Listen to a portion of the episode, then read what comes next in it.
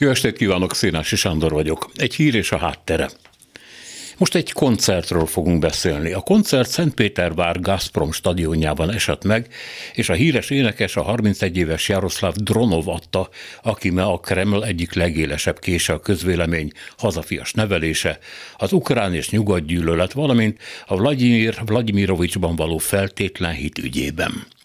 Dronova egyébként Sámán néven lép fel, ami tekintve a nagy orosz nacionalizmus üzenetét, amit az énekes a szeretet fogalmába csomagolva szokott eladni, adhat némi okot a csodálkozásra, hiszen a sámán szó szibériai, konkrétan tungúz eredetű, vagyis egy természetvalláshoz tartozik, az orosz ortodoxia meg nagyon nem ilyen.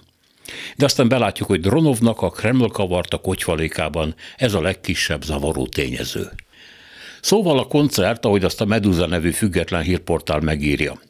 Jönnek a nézők, sokuk vállán az orosz birodalom sárga, fekete és fehér zászlaja, középen a kétfejű sassal, csak hogy tudjuk, Putyinnak az Ukrajnával kapcsolatos terveit a populáció jelentős része pontosan veszi le. A mai köztársasági zászló is jelen van, a szervezők osztogatják a hazafias hangulat, illetve a mentális zagyvaság ébren tartása véget. A portál mellesle megjegyzi, hogy a rajongók zöme 50-es nő, a sámán 31 éves. Vagyis vannak, akik egy szőke izmos fickóért járnak koncertre, az agymosás külön ajándék.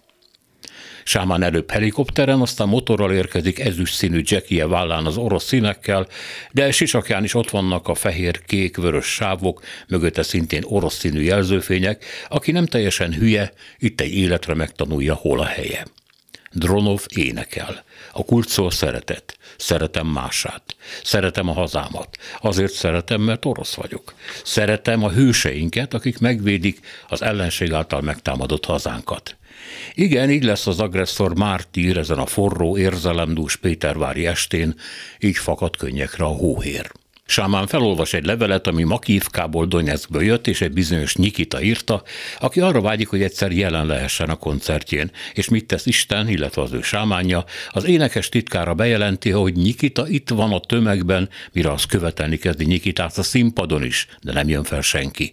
És a kameramanok sem találják őt a nézőtéren. Később kiadnak egy üzenetet, amelyben Nikita hálát nyilvánít a jelenlétért.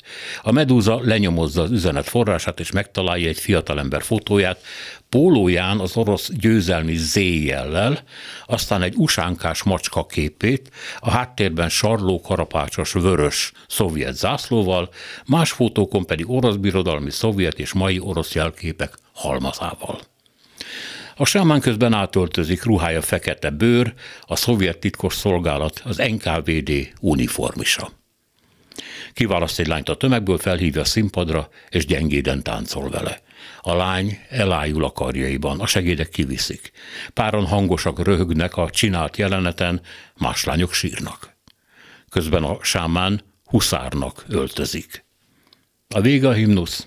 Aztán az üres nézőtér, amelyet orosz papírzászlóskák borítanak, a rajongók meg viszik haza az üzenetet, amiben ők a cári Oroszország alatvalói, egyben szovjet kommunisták is, de persze Lenin mellett Putyin is elfér abban a hatalmas szívben és számukra mindez egyszerű és világos.